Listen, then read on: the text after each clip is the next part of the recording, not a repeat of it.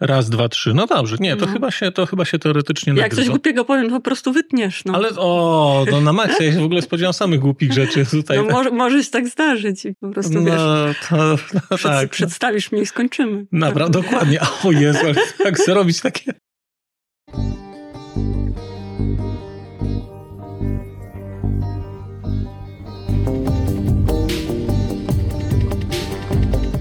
Literatura ze środka Europy.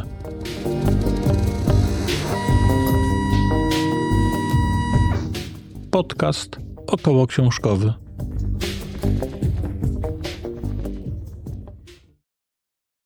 Dzień dobry, witam Państwa w kolejnym odcinku podcastu Literatura ze środka Europy. Moją dzisiejszą gościnią jest tłumaczka Agata Wrubel. Cześć Agata. Cześć, potwierdzam. Potwierdza Agata, to, to nie zawsze potwierdza, ale dzisiaj potwierdza. Tak. Spotykamy się, żeby pogadać trochę o książce Śmierteńka, która się niedawno ukazała. Nagrywamy ten podcast, dzisiaj jest chyba 16 listopad, dobrze mi się wydaje? 16, 17, jakoś tak. Coś takiego. Coś takiego, no to są szczęśliwi ludzie, którzy nie znają daty. Ale jest połowa listopada, a książka ukazała się ile? Miesiąc, dwa miesiące temu? We wrześniu, z tego co pamiętam. Wiesz co, tak mi to zleciało, że... Tak zleciało, czyli dwa miesiące temu ukazała Ale się tak, książka. jakoś w połowie września. No i właśnie, książka... Jest wciąż jeszcze stosunkowo świeża. Książka jest stosunkowo świeża i też... No właśnie, poczekaj, zacznijmy od tego, bo odcinek opublikuję wkrótce, co oznacza, że będzie do odsłuchania przed świętami. Czy to mhm. jest książka, którą można by było polecić pod choinkę? No, to bardzo podstępne pytanie. No, wiadomo, każdą książkę można polecić pod znaczy, choinkę. Myślę, że nie jest to książka, która byłaby taką typową pozycją właśnie z zestawień świątecznych.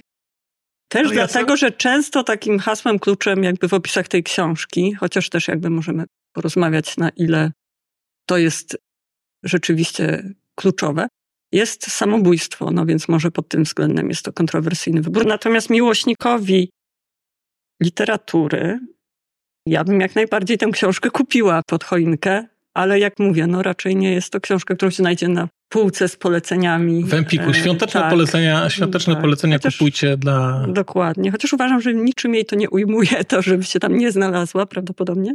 Nie, no absolutnie. To był po prostu no. rodzaj żartu kiepskiego, nie, ale... No nie, to, no dobrego moim zdaniem. Ale to taka... No myślę, że już sam, sam tytuł pewnie mógł wzbudzić pewne kontrowersje, ale nie wiem. No, tytuł mógłby wzbudzić kontrowersję, jeżeli ktoś będzie go czytał albo się na nim zastanawia jakoś bardziej. Mm. Ale dobrze, poczekaj, zanim pójdziemy do no. tytułu. To książka to jest, napisała ją y, Lucy Fowlerowa, tak? Mm. I to jest jej książka pierwsza wydana w Polsce, ale to mm. nie jest jej książka pierwsza. Ona jest chyba też laureatką Magnezji Litery. Znaczy była nominowana. nominowana. Jest laureatką rzeczywiście y, tylko Magnezji Litery nie za powieść, tylko za ten właśnie a mogłabyś przybliżyć coś więcej e, mhm. z tego, co, co Lucy pisze? Mhm. Bo fascynuje mnie to, do jakiego stopnia śmierteńka jest typową dla niej mhm. rzeczą. Jeżeli można mówić Aha. o typowości, tak, ale tak. o sposobie pisania i tak dalej. Znaczy, to jest jej druga powieść. Powieść debiutancka była z tego co pamiętam nominowana do Magnezji i chyba do nagrody też Jirzego Ortena. I została też no, zauważona jako rzeczywiście taki ciekawy debiut. Z tego co pamiętam, to też maczał w tym palce chyba Joachim Topol, któremu ona tam dziękuję na początku, że puścił tę książkę dalej. No myślę, że jakby nie ma problemu z uwierzeniem, że tę książkę pisała ta sama autorka rzeczywiście. To, co je łączy, to też właśnie narratorka, która jest no, stosunkowo młodą dziewczyną, dosyć pogubioną czy poplątaną, jakoś szukającą swojego miejsca w życiu. I jest to też książka jakby bardzo taka wycyzelowana językowo, ciekawa narracyjnie, bardzo przemyślana też narracyjnie. Więc tak. To może jest, ma tutaj też znaczenie i to jakoś się pojawiało też w dyskusjach i w rozmowach wokół tej pierwszej powieści, e, że Lucja co prawda nie zrobiła doktoratu, ale w pewnym momencie była na studiach doktoranckich i zajmowała się narratologią. I ona mówiła, że to ją też trochę popchnęło w stronę pisania, z tym, że w pewnym momencie uznała właśnie, że tutaj za dużo wiedzy takiej teoretycznej będzie raczej obciążające niż inspirujące i, i rzuciła ten doktorat, ale powstała z tego właśnie powieść, gdzie no jakby mam nadzieję, że Państwu za wiele nie zdradzę, ale ważne jest, że pojawia się tam narrator, któremu nie do końca można zaufać. I to jest takie tam niewiarygodny narrator.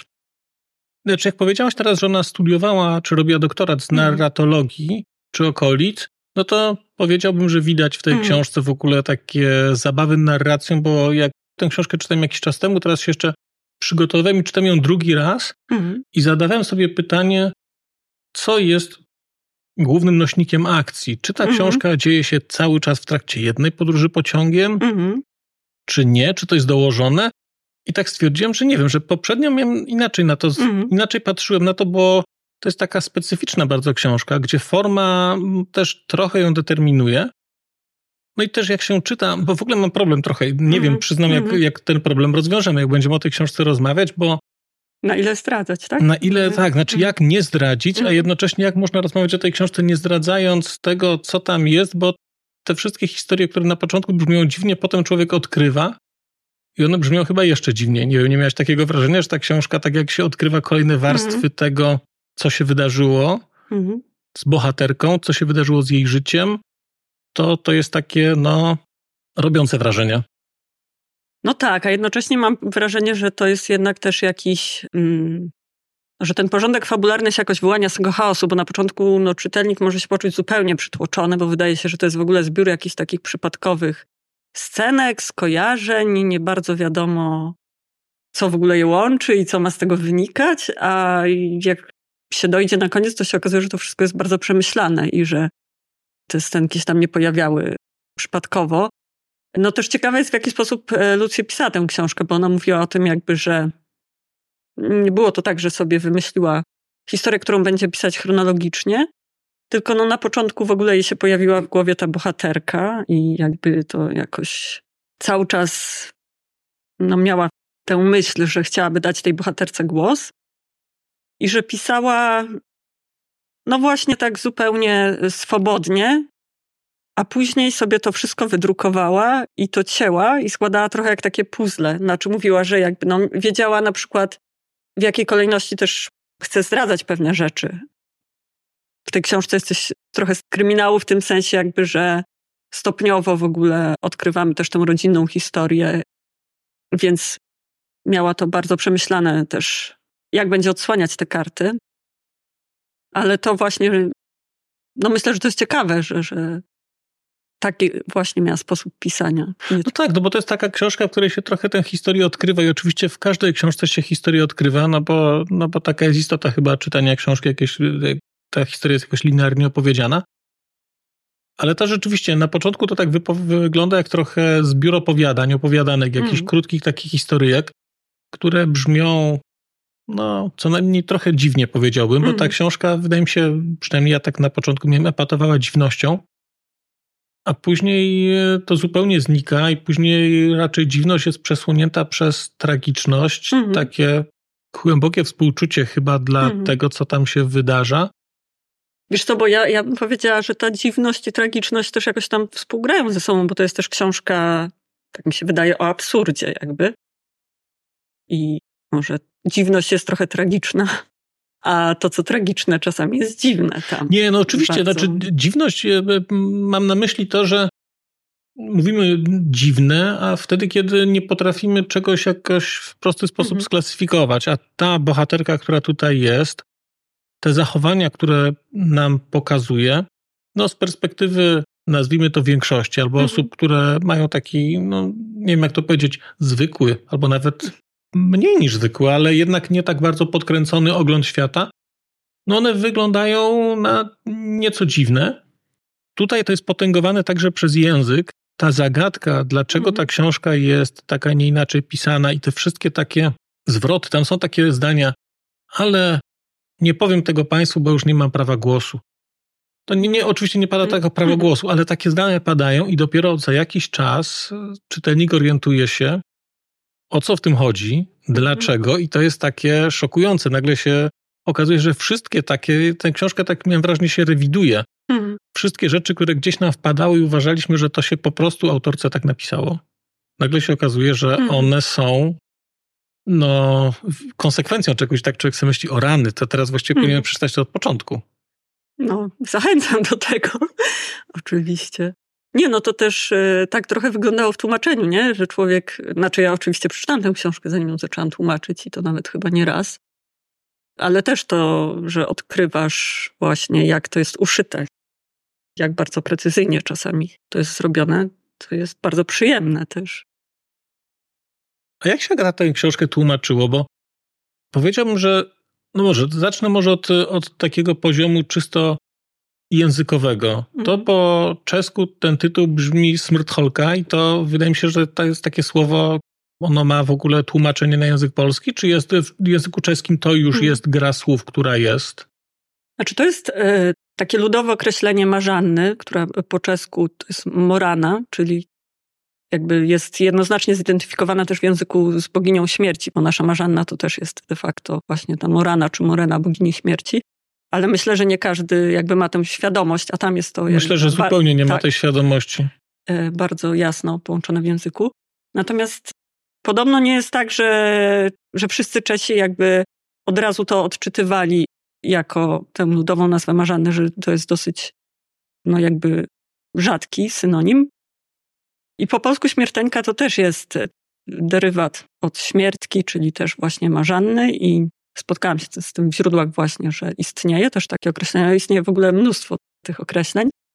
No i ono po pierwsze jest po prostu bardzo ładne, moim zdaniem brzmieniowo, ale też jakby ważna dla mnie była ta czułość, która jest w tym słowie, bo wydaje mi się, że to też jest w dużej mierze książka o oswajaniu śmierci i w ogóle jakby konfrontowaniu się z tą perspektywą, z jednej strony ze śmiercią bliskiej osoby, bliskich osób, a z drugiej strony też z perspektywą własnej śmiertelności i próbą jakiegoś określenia, no nie wiem, własnego miejsca w świecie wobec tej perspektywy i sensu, no, bardzo górnoletnego teraz użyję hasła swojej egzystencji.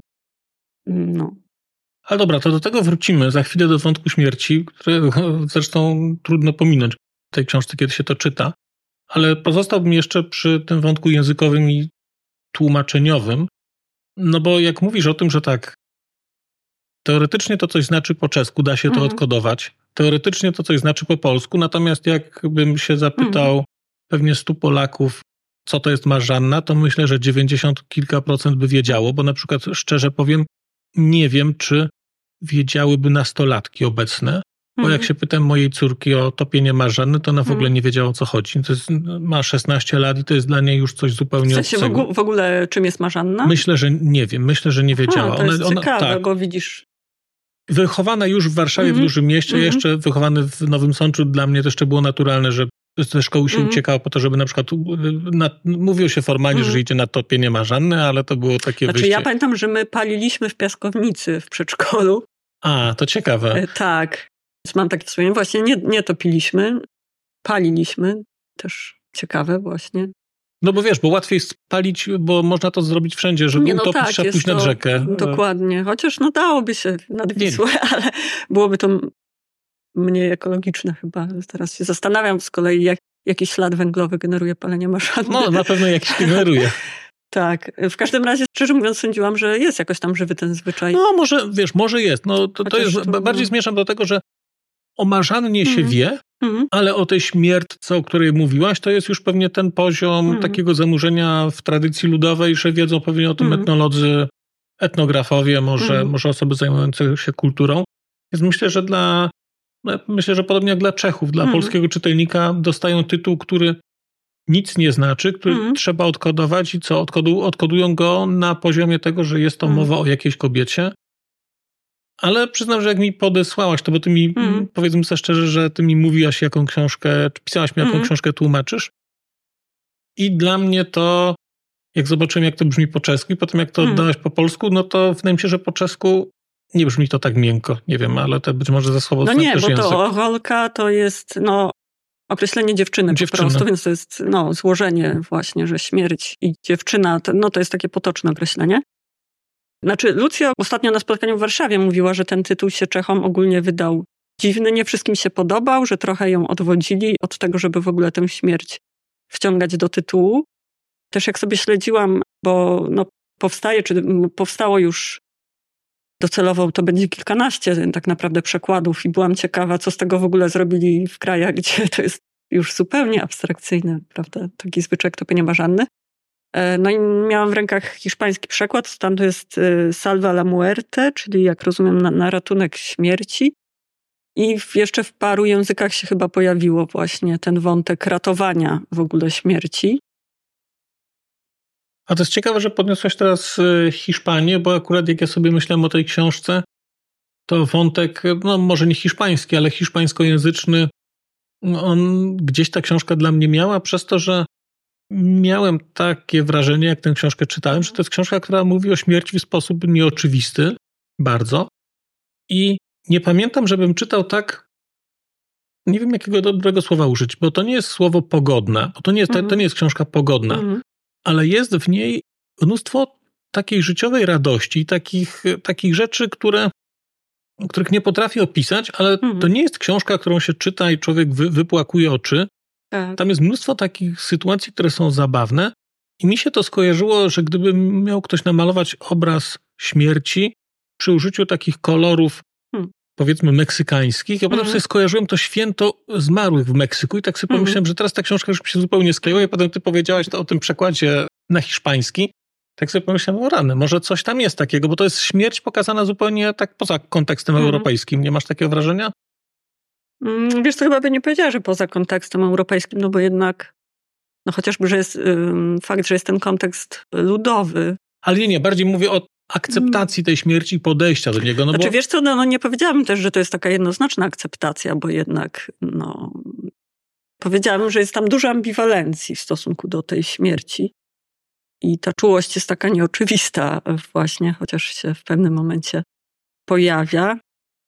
No nie wiem, dla mnie właśnie jakby takie najważniejsze, najciekawsze, ale wiadomo, że każdy to też czyta przez jakiś pryzmat, nie wiem, osobistych doświadczeń, e, refleksji i tak dalej, był właśnie ten wątek tego oswajania śmierci, bo jest, znaczy może w mniejszym stopniu niż kiedyś, ale wciąż jest to trochę temat tabu, znaczy, że mamy tę śmierć tak. Że nie mówimy o niej, nie wolno zapeszyć. No niby mówimy, ale trochę jest takiej, nie wiem, popkulturowej pornografii właśnie, jeśli chodzi o pokazywanie śmierci i mówienie. No z jednej strony widać moim zdaniem bardzo dużą taką społeczną potrzebę i chociażby fakt, nie wiem, że powstaje dużo tekstów, na przykład o hospicjach i ogólnie właśnie, czy jakieś, nie wiem, są wydawane książki ludzi, którzy no, bardzo namacalnie się konfrontują z tą perspektywą, na przykład sami są okresu życia, czy właśnie, nie wiem, pacjentów chorujących na e, choroby śmiertelne. I no, myślę, że jest w nas właśnie bardzo duża potrzeba, żeby się skonfrontować rzeczywiście z tym tematem. No, znaczy ja podbiję i powiem, że czytałem całkiem niedawno e, książkę Królowa Gór, mhm. która jest e, opowieścią osoby, która jest właśnie chora na stwardnienie rozsiane i jest mhm. właściwie już u kresu. Mhm. To jest książka o pragnieniu śmierci. Jednocześnie jest napisana zupełnie inaczej. To jest też książka, mhm. która napisana jest przez młodego pisarza całkiem, ale ma zupełnie inną mhm. percepcję, chociaż też wątek śmierci jest tam obecny, też ona jest tak bardzo mocno oswajana i właściwie to jest walka o to, żeby móc umrzeć w sposób godny. Tutaj do jakiegoś stopnia też jest walka o to, żeby móc mhm. umrzeć, chociaż no nie, nie będziemy, no. nie będziemy zdarzać, bo tu też jest, można byłoby tu, e, można by tu było zepsuć. No dobrze, chciałem zapytać o kolejny wątek związany z tłumaczeniem, czyli o język, którym, no jak to powiedzieć, mhm. posługuje się co jakiś czas główna bohaterka, czyli Marię. Mhm. Jak e, opowiadałaś kiedyś o tym, jak tłumaczyłaś marketę pilatową, to mm. mówiłeś, że brałaś udział w różnego typu nawet seansach jakichś tam spirytystycznych, tak żeby tak trochę, czy tam chodziłaś... Czy hi hipnotycznych. Czy hipnotycznych, właśnie, tak, tak, tak, tak, ale gdzieś wchodziłaś w ten świat i sposób, w jaki główna bohaterka się od któregoś momentu wyraża, mm. to jak to było? Testowałaś to, wymyślałaś te słowa, wiedziałaś, co mm. masz powiedzieć w ten specyficzny sposób? No, mam wielkie szczęście, że moja przyjaciółka z dzieciństwa ma siostrę, która jest neurologopedką. I konsultowałam to, bo trudno jest symulować mówienie w taki sposób też nie chcemy zdradzać, nie, nie chcemy dlaczego zdradzać, ona tak, tak, mówi. Tak. tak. Ale wymagało to właśnie ode mnie konsultacji neurologopedycznej. Zresztą no, to jest też w oryginale rzeczywiście bardzo przemyślane w sensie tak, tak, od bo, strony logopedycznej. Bo trochę, to powiedzmy słuchaczom, tak. że jak będziecie Państwo tę książkę czytać, jeżeli jeszcze nie czytaliście, to będziecie co jakiś czas trafiać na takie rzeczy, które będą się wydawać czymś dziwnym i będą się wydawać jakimiś zbitkami, takimi dziwnymi y, liter, czymś takim, co jest nieczytelne. Mhm. Natomiast jak się zorientujecie o co chodzi, to pod koniec tej książki będziecie w stanie te rzeczy zrozumieć. To jest dla mnie niesamowite, bo usiłowałem to zrobić kilka dni temu, otwierając tę mm. książkę i nie byłem w stanie, ale mm. pamiętam, że kiedy ją czytałem po mm. kolei i byłem w tym tekście zanurzony przez jakiś czas, to po prostu rozumiałem, co tam jest napisane, aczkolwiek wymagało to tak. zaangażowania takiego, trzeba się było skupić, zastanowić się nad kontekstem i udało się to odczytać. Teraz mi się nie udało. Czasem chyba też jak się wypowie na głos, to łatwiej jest się zorientować, co ona mówi. Tak, ja sobie to wyobrażałem w taki sposób, że nawet tak staram się jakoś to mówić. No celowo nie zdradzam Państwu o co mm, chodzi, natomiast jak będziecie czytać, to zwr- zwróćcie na to uwagę, to będzie dosyć wcześnie w tej książce. I to, co na początku wydaje się jakieś nijakie, to nie jest nijakie. To, że ktoś w taki, a nie inny sposób się komunikuje, że korzysta z telefonu, to też zobaczycie, co to znaczy, że ktoś korzysta z telefonu versus jak to rzeczywiście hmm. było, bo to się w którymś hmm. momencie też, e, też odkryje. No też myślę, że ważny jest też trochę ten jakby kryzys języka w konfrontacji z tym tematem, że okazuje się, że e, no myślę, że to jest też trochę taka metafora tego, że my o tym, no nie wiem, nie mamy języka, żeby to nazwać pewne rzeczy, nazwać tą rzeczywistość. Ale nazwać śmierci. rzeczywistość śmierci, tak? Tak, tak.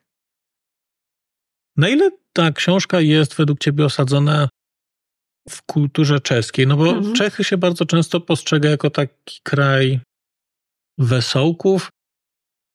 Mhm. Coraz więcej ludzi zaczyna dostrzegać, jednak czytając zwłaszcza młodszych pisarzy czeskich, że to nie jest tak, że to nie są, nie jest tylko piwo i knedliki, tylko chociażby Jarosław Rudiszot to, to mhm. pokazuje, że to jest taka głęboka melancholia i taki w sumie smutny kraj. No nie są to może Węgry z tych ich statystykami samobójstw, natomiast ten wątek samobójstwa mm. i te opisy, które tutaj są pokazane, takie, takie statystyczne, że na przykład, nie wiem, czy Państwo mm. wiecie, że tyle i tyle procent ludzi na przykład popełnia samobójstwo poprzez, e, nie wiem, wyskoczenie z okna mm. na przykład. Do jakiego stopnia to jest gdzieś w kulturze czeskiej obecne, ten wątek samobójstwa? To jest tak, czy nie? Mm. Wiesz co, no, e, Lucja opowiadała też o tym, jak ona się przygotowywała do pisania o tym temacie. I na przykład, no tam się też pojawia właśnie ten wątek tego tabu, jakim to jest owiane. Znaczy, ją w ogóle na przykład zainteresowało, ponieważ w Czechach istnieją grupy wsparcia dla osób, które straciły bliskich na przykład w wyniku różnych chorób. Podobno są na przykład specjalne grupy dla ludzi, którzy, nie wiem, na przykład stracili bliską osobę, no to zazwyczaj pewnie jest matka, siostra, żona, narzeczona, kochanka, bo ta osoba zmarła na raka piersi, na przykład, więc rzeczywiście zamierzające i ją zainteresowało, czy są grupy wsparcia dla osób, których bliscy odebrali sobie życie. E, no i okazało się, że istnieje jedna taka grupa e, w Czechach i ona skontaktowała się z psychologiem, który jakby założył tę grupę i który się bardzo mocno zajmuje tym tematem i jakby no interesował ją też właśnie w jaki sposób przeżywa się żałobę, jeśli ta utrata nastąpiła w taki sposób. Więc nie jest to oczywiście jakieś y, studium socjologiczne i ona nie miała takich ambicji, ale no dotknęła tematu tego tabu, jakim to jest owiane. No myślę, że także w Polsce. Natomiast właśnie trudno jest mi w ogóle odpowiedzieć na pytanie, na ile ta książka jest czeska, w tym sensie, że chyba no to jest pytanie właśnie, co czyni książkę czeską, tak jak wspomniałeś, że z jednej strony jest ten no, stereotyp właściwie takiej literatury albo historii opowiadanej w gospodzie, a z drugiej e, no, mamy teraz mnóstwo na przykład młodych pisarek, które podejmują bardzo ciężkie tematy, wręcz drastyczne. Natomiast doszliśmy na spotkaniu w Warszawie ostatnio, ponieważ wybrzmiał tutaj ten Rudisz, że to, co jest bardzo czeskie w tej książce, to jest wątek kolejowy właśnie i fascynacja pociągami, że Czesi mają jakąś ewidentną słabość właśnie do pociągów, do kolei, kolejarstwa, nie wiem. I tak, to do, do tego wspólnie doszliśmy, więc no to jest ciekawe, to jest, to jest ciekawe, bo rzeczywiście jak czytałem tę książkę, to gdzieś mi się Rudysz przewijał, ale być może dlatego, że po prostu akurat ostatnio czytałem więcej jego książek mm. tych kolejowych no. tak e, właściwie razem. I teraz jak e, widzę książkę czeską, gdzie się pojawia kolej, a tutaj jest obecna w taki zupełnie inny sposób, no bo mm. my ten pociąg, który jedzie cały czas tutaj słyszymy, a w ogóle ten pociąg po czesku jedzie inaczej niż po polsku? Te dźwięki? Tak jak pies mm. szczeka po, po tak, inaczej? Tak, inaczej. Pociąg, pociąg tak, też jedzie inaczej tak, po czesku? jedzie inaczej, no. Tam jest ciekawe, że um, są te onomatopeje takie bardzo dziecięce tak naprawdę.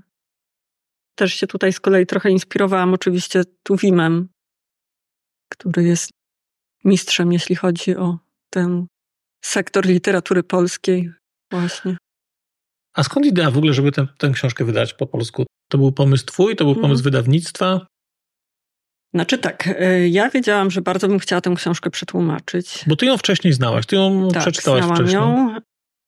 No miałam kawałek przetłumaczony, no ale nie zawsze jest, oględnie mówiąc, nie zawsze jest łatwo znaleźć wydawcę dla no, młodej pisarki, niedługo po debiucie, co prawda, to jak mówię, to, to, to była jej druga powieść, ale w pewnym momencie ta książka została nagrodzona Nagrodą Unii Europejskiej, no i to znacząco podniosło jej wartość, no powiedzmy sobie brutalnie, również chyba rynkową. No i wydawca się znalazł, bardzo zacny. I wtedy jeszcze chyba dowody na istnienie, aktualnie dowody.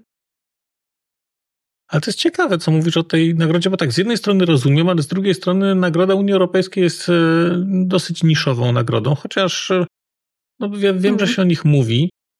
Ale to mówi się w środowisku ludzi, którzy czytają tego typu książki. Mm. Natomiast no, to nie jest taka nagroda, którą się na tej książce napisze wielkimi literami. No tak, gdyby to było Nike, prawda? Znaczy, no trudno, żeby czeska pisarka dostała Nike, ale no. Tak. To no. tak. To by była naklejeczka stosowna. Ale ty jesteś, rozumiem, tak na bieżąco w kontakcie z czeską literaturą, no bo skoro znałaś, to rozumiem, mm. że skoro zrobiłaś próbkę, to znałaś tę książkę, to jest tak, że co, znałeś wcześniej już e, twórczość mhm. Lucji i po prostu czekałaś na kolejną książkę i przeczytałaś, czy po prostu ktoś ci ją polecił, czy czytujesz rzeczy, które gdzieś są nominowane do nagród? Mhm. Wiesz co, tutaj mogę powiedzieć, że połączyła nas Unia Europejska, bo razem z Lucją byłyśmy w programie, no, który się zakończył właśnie jakiś tydzień temu chyba. Cela czy Sila, są wątpliwości, jak to czytać. No i to jest właśnie taki program który służy temu, żeby się mogli spotkać no, stosunkowo młodzi, powiedzmy, pisarze z dziewięciu krajów europejskich i stosunkowo młodzi tłumacze również z tychże dziewięciu krajów. Przy czym chodzi o te literatury jednak mniejsze, czyli no nie mamy tam na przykład, nie wiem, literatury niemieckiej, brytyjskiej, tylko właśnie te literatury, które powiedzmy no, są mniej tłumaczone, które mają też trudniejszą drogę na, na te rynki zagraniczne. I ja już jak dostałam fragment tej książki, bo mieliśmy na początku tłumaczyć też fragmenty jakby z już istniejących tekstów tych autorów, no to jakby od razu mnie to jakoś urzekło. Jakby już te, nie, nie wiem, to było pięć stron, czy coś koło tego. Też w ogóle mam wielką słabość do pociągów, więc chociaż akurat w tym fragmencie chyba się pociąg nie pojawiał, no ale od razu sobie kupiłam, zamówiłam książkę z Czech. Akurat wtedy byłam w Polsce. I no, tak to się zaczęło. Więc... Dobra, a chciałem jeszcze zapytać o tłumaczenie nazwy, bo tam jest mm. przetłumaczona nazwa, ta miejscowość, w której, czy miejscowość, która się tam pojawia, nazywa się Ścierwielin? Zgadza się. Ścierwielin. Ścierwielin jak brzmi po czesku, pamiętasz? Myrsina. To oznacza dosłownie padlinę. Rozumiem, ta książka jest zanurzona bardzo głęboko w kontekście językowym, dlatego zdecydowałeś się na tłumaczenie także nazw własnych, no bo i hmm. tytuł, no tytuł to jest oczywiste, hmm. ale imiona nie są przetłumaczone chyba, nie? Nie, nie są. Nie, nie są, są, ale ten, ten hmm. Ścierwielin jednak dostał swoją nazwę. Dostał. Znaczy zastanawiałam się nad taką nazwą, która jakby lepiej udawałaby po prostu nazwę czeską, bo można by coś takiego, pewnie można by zrobić jakiś, wiesz, Trumnow przez V, czy tam różne miałam pomysły. No chyba e, z tego co znam redaktor też Michał Olek. No, zachęcał mnie tutaj do pójścia w tę najbardziej odważną stronę, a ponieważ w tej książce jest też no, sporo groteski i to nie, no nie, nie jest to rzeczywistość oddana jeden do jednego, powiedzmy to sobie otwarcie, to wydało mi się że też, że nie będzie to nadużyciem. No tym bardziej, że funkcjonują też pewne nazwy, oczywiście dużych czeskich miast czy miejscowości, które jakoś tam zaistniały też bardziej w naszej świadomości. Nie, no oczywiście, nie? że tak, tylko rzadko się to w przekładzie zdarza, żeby, tak, żeby ktoś w, w polskiej tradycji, no bo z tego, co ostatnio się dowiedziałem, to na przykład w Czechach się przekłada i bardzo mocno się te rzeczy lokalizuje. Na przykład hmm. Harry Potter podobno cały jest przetłumaczony, tak słyszałem, włącznie z nazwami własnymi. Tak, no w polskim przekładzie to jest tak pół na pół w zasadzie, a tam rzeczywiście i Dumbledore to jest Albus Brumbal. Włącznie z Hogwartem, który jest chyba też Bradawice, tak, Quidditch, Famferpal, to jedno, tak. Tak, więc tu jest no. trochę, trochę inaczej. Jak zapytam na początku o to, czy tę książkę można polecić pod choinkę, mm no to ja bym powiedział, że zdecydowanie można, bo to jest po prostu dobra literatura, chociaż, tak jak powiedziałaś, chyba nie dla każdego. A dla ciebie o czym jest ta książka na mhm. najwyższym mm. poziomie ogólności?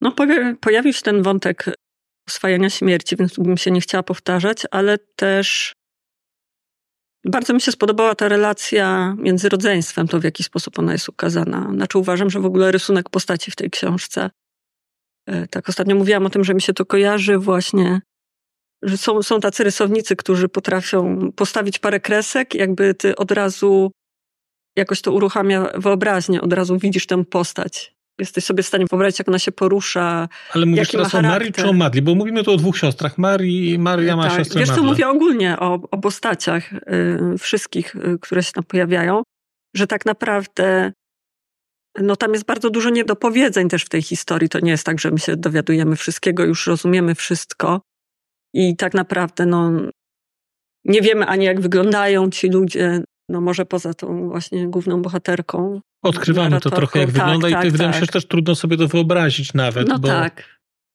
A mimo wszystko jakoś to są postacie, w które ja wierzę, a to się nie zawsze w książkach e, zdarza. W sensie czasem jest tak, że są bardzo obszerne opisy postaci, bardzo wiele się o nich dowiadujemy, wiemy, co jedzą na śniadanie, obiad, kolację, w co się ubierają, co lubią, co myślą i tak dalej. Ale no w czeskim jest takie określenie, że, po, że bohater szuszci papirem, czyli po polsku, no że jest po prostu papierowy, dosłownie, że szeleści papierem. I czasem tak jest, a tutaj jakby, no ja rzeczywiście uwierzyłam w tych bohaterów, jeśli mogę tak powiedzieć. I to wydaje mi się dużą sztuką, tak napisać bohaterów. Też dialogi moim zdaniem są świetne w tej książce. Oczywiście mam na myśli czeski oryginał. E, więc... Nie, w Polsce są tragiczne. Zostało to, proszę Państwa, fatalnie przełożone. No, nie wykluczam tego niestety. Śmiałem się momentami no. całkowicie przez przypadek i to właściwie to mm. był taki śmiech. No, że... Przez łzy po prostu. Przez łzy, tak. tak. Jak to tak? Jak można to było tak zrobić? Zwłaszcza, że nie czytam oryginału, więc było mi łatwo, także. Dokładnie. No, ale y, no i moim zdaniem to też jest bardzo duża sztuka napisać dobre dialogi. W sensie czasami jest tak, że człowiek czuje, że, że musi trochę ratować właśnie te dialogi, w sensie no coś podrasować. Znaczy one są bardzo tu, prawdziwe, te dialogi, miałem wrażenie. Tak, no w oryginale. Po, powiedziałbym, że one, są, że one są takie na granicy tego, z czym człowiek spotyka się w literaturze, bo tu jest no. dużo takiego języka, który znamy. Ja go mhm. znałem mm. z, z, życia, ale rzadko sobie czego uświadamia, że, że spotyka go napisanego po mhm. prostu. To jest taki, no w czeskim to jest to rozróżnienie między mm -hmm. tą mhm. czeszczyzną mówioną, a tak. tą pisaną. W polskim aż takiego wyraźnego nie ma, mm -hmm. natomiast na pewno nie jest to w wielu miejscach język literacki, ale on jest bardzo mm -hmm. piękny, rzeczywiście.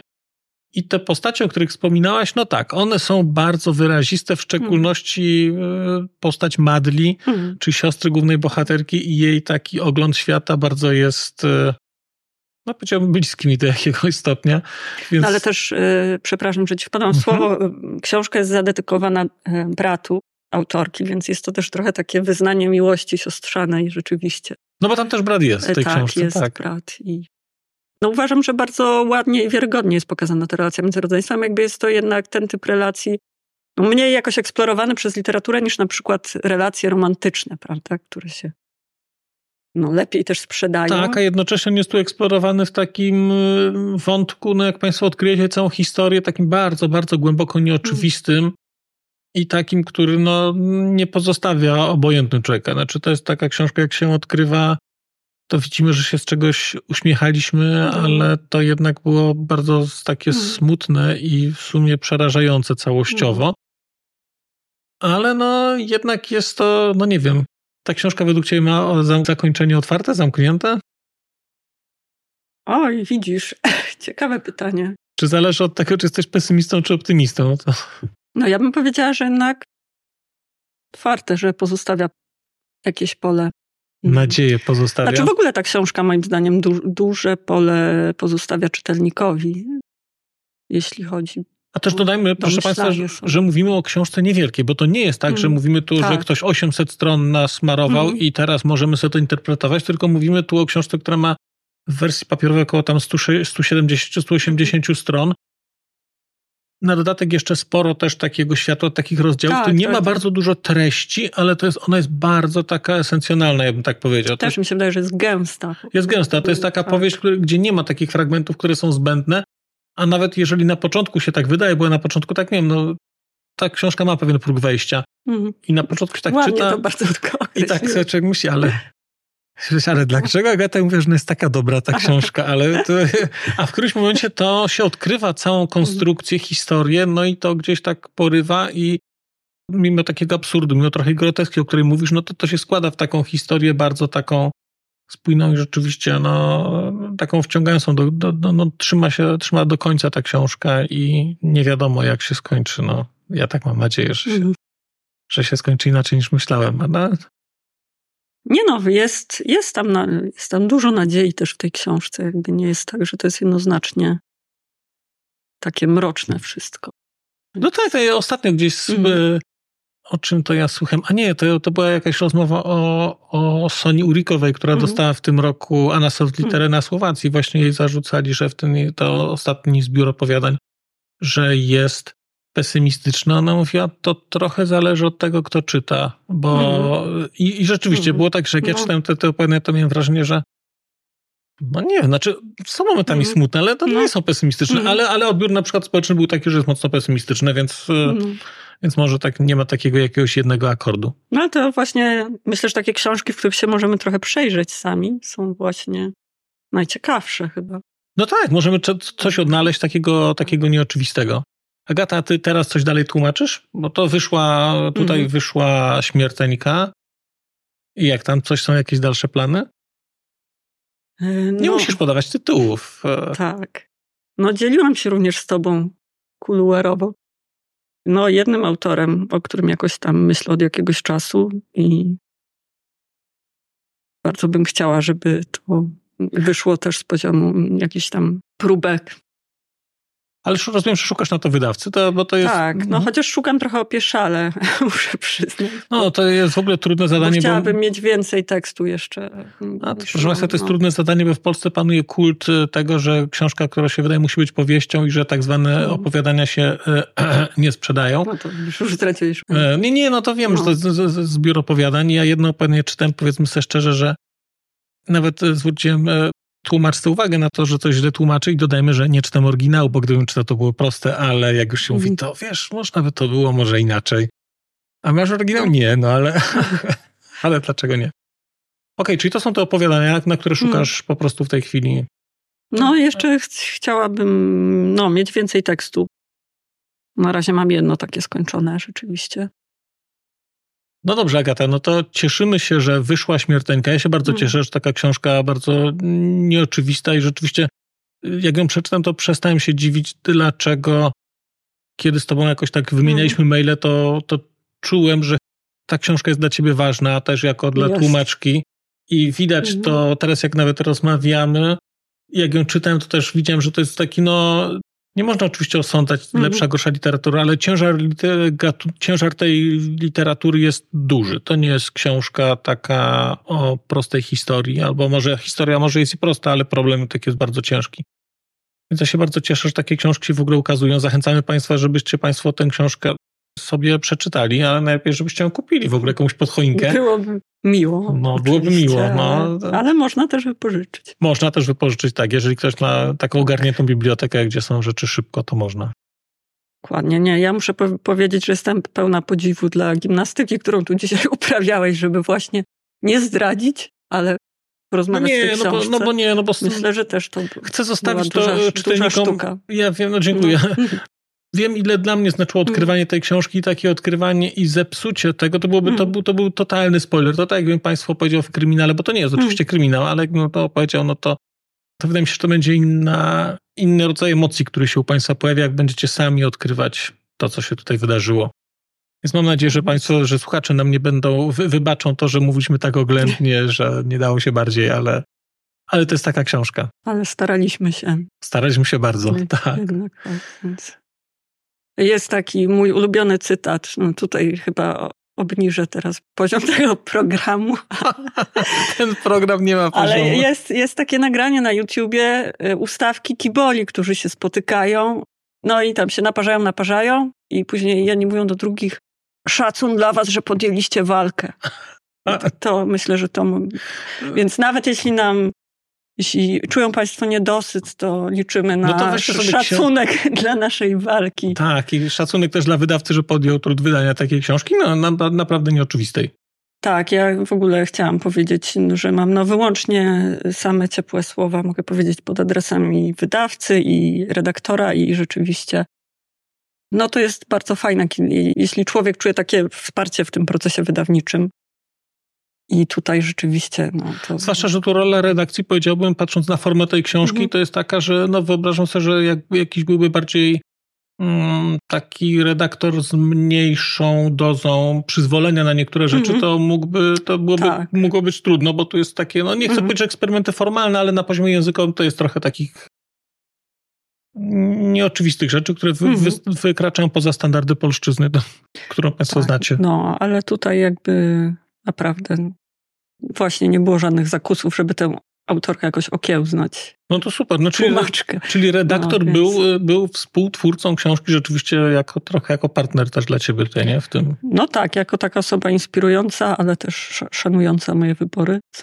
było bardzo fajne. Doceniajmy redaktorów. Doceniajmy redaktorów, tak, no. doceniajmy wydawców oraz tłumaczy. Oraz prowadzących no, prowadzących, podcasty. prowadzących Tych zwłaszcza doceniajmy. Tak, tak, tak, no. tak. tak. Dobra, A. Agato, bardzo dziękuję. Ja dziękuję bardzo za zaproszenie. Znaczy w zasadzie to się trochę wprosiłam.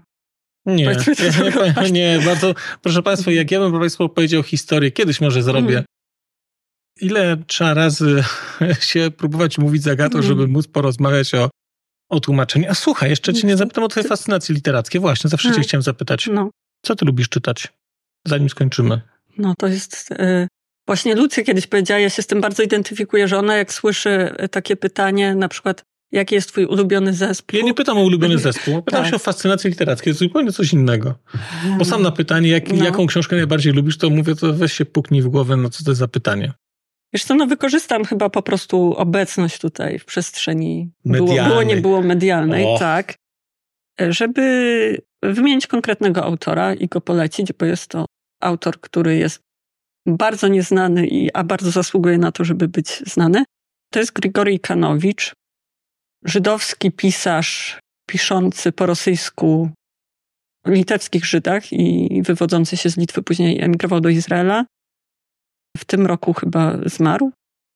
I są wydane naprawdę świetnie przetłumaczone przez chyba już niestety świętej pamięci Aleksandra Bogdańskiego jego powieści no, Łzy i modlitwy głupców to chyba wydał czytelnik, Świece y, na wietrze to pogranicze, Koziołek za dwa grosze, to takie trzy jakby moje top of the top.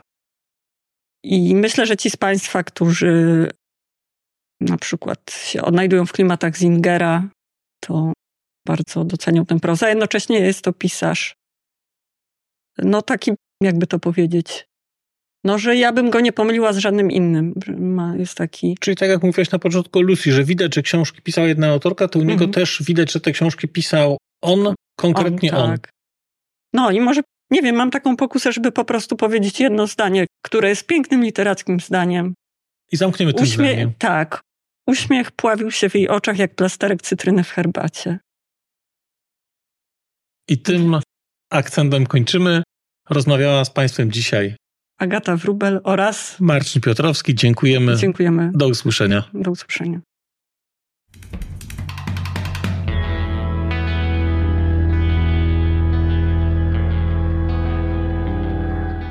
Bardzo dziękuję Państwu za wysłuchanie tego odcinka. bo skoro jesteście w tym momencie, to znaczy, że wysłuchaliście go do samego końca.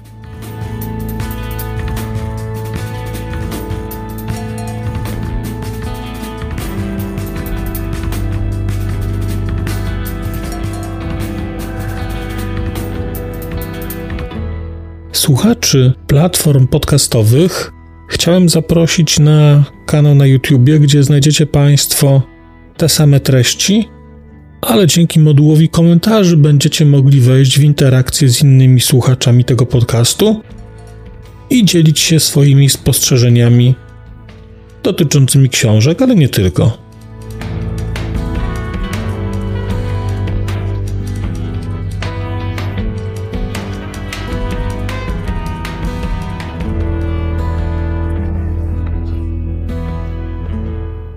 Oprawa muzyczna tego odcinka została zrealizowana na bazie muzyki słowackiego zespołu Longital.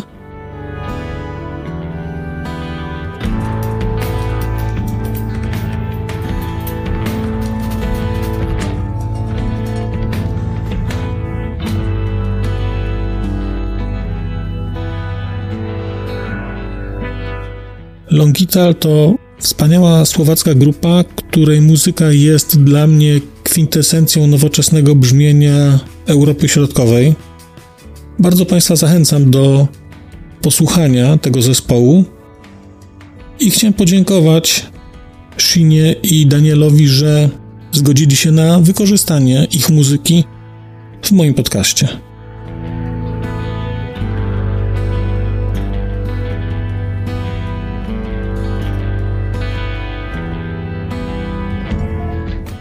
Krzysztof a Daniel, Ďakujeme vám veľmi pekne, že ste nám umožnili použiť vašu hudbu.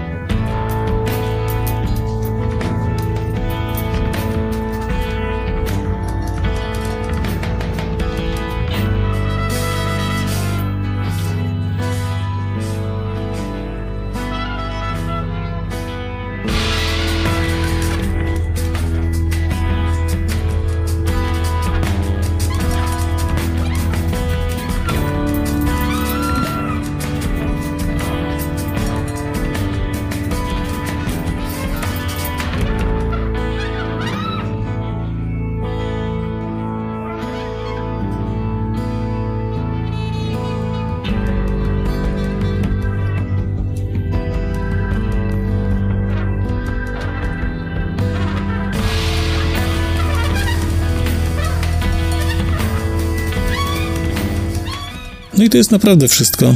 Dziękuję i do usłyszenia.